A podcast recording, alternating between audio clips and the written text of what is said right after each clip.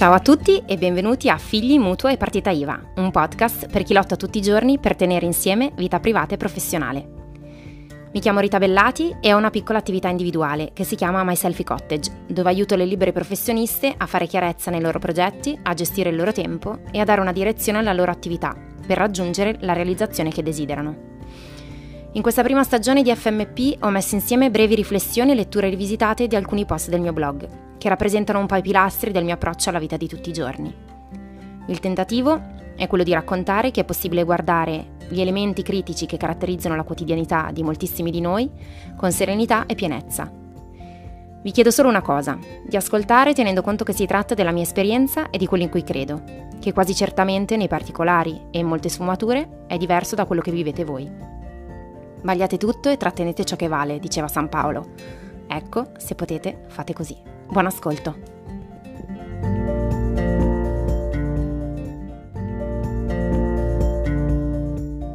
Interno giorno. Lei gira per casa sconsolata, guarda quel soffitto mansardato e quel tavolo nero, le pareti giallo spugnato e la camera da letto con quell'orrendo riquadro blu. Si ricorda perfettamente il giorno in cui avevano bloccato quella casa in cui pensavano fosse favolosa. Si ricorda anche la caparra, si ricorda il casino nella compravendita e soprattutto si ricorda i soldi che mancavano e il mutuo di 35 anni. Se lo ricorda bene e ora che la guarda bene, si ripete che quella non è casa sua, che ne vorrebbe un'altra, se solo avessero i soldi.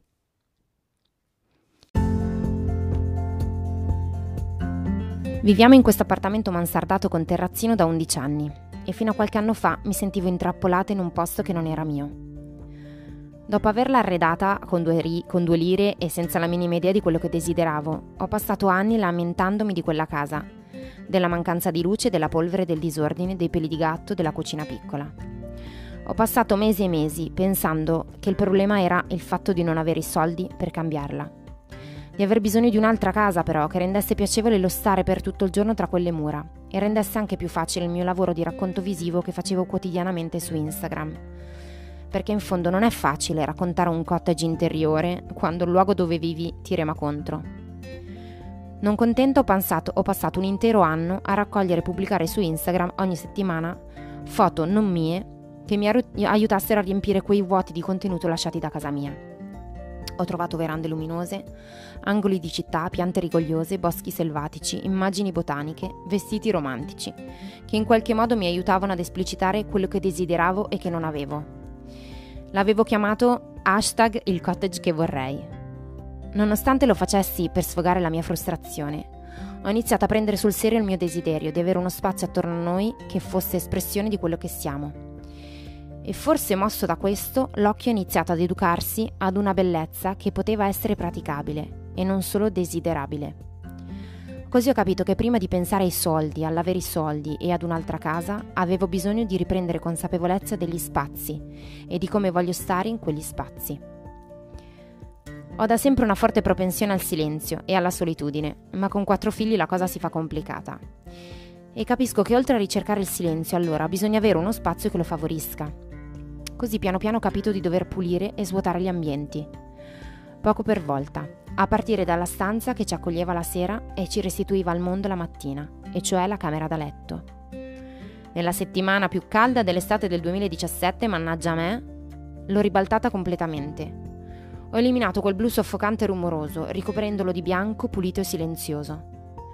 Non ho mai avuto difficoltà a buttare le cose, ma questa volta ogni viaggio all'ecocentro era di più era come eliminare detriti da uno scavo archeologico. Mio marito la chiama confessione materiale, quella in cui lasciando andare ti ritrovi, ti riscopri, torni a volerti bene. In questo lavoro di scavo non ho ritrovato solo uno spazio, ho ritrovato una me abbandonata da tempo, di cui sentivo la mancanza e che ho timidamente iniziato a riabbracciare. La camera da letto è diventata una sorta di sorgente che ha portato acqua fresca in tutta la casa e soprattutto in tutti gli esseri che la abitano. I bambini hanno deciso che potevano fare a meno di alcune cose e che potevano sistemarne delle altre.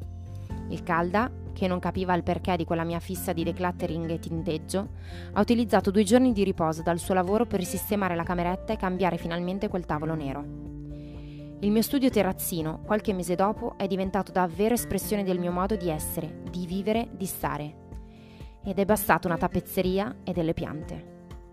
È come nella vita, siamo fatti per la bellezza, ma non serve che sia una bellezza complicata, costosa.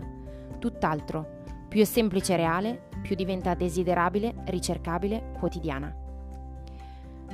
Sono ripartita da casa mia per accorgermi di quello che desidero e di quello che sono. E mi sono accorta anche che quello che ho è già quello di cui ho bisogno. Non servono più soldi, occorre solo cambiare lo sguardo. Post scriptum. Quest'estate abbiamo messo in vendita la nostra casa. Quella casa ritrovata e finalmente amata, ma non è stata la frustrazione a muoverci. Imparare a guardare il luogo che abitiamo cercando la bellezza ci ha insegnato a non avere fretta e a intraprendere nuove strade non per capriccio, ma per realismo e desiderio di seguire i segni sul cammino. Mal che vada, sei un, in sei con un solo bagno e l'adolescenza alle porte potrebbe diventare il prossimo podcast.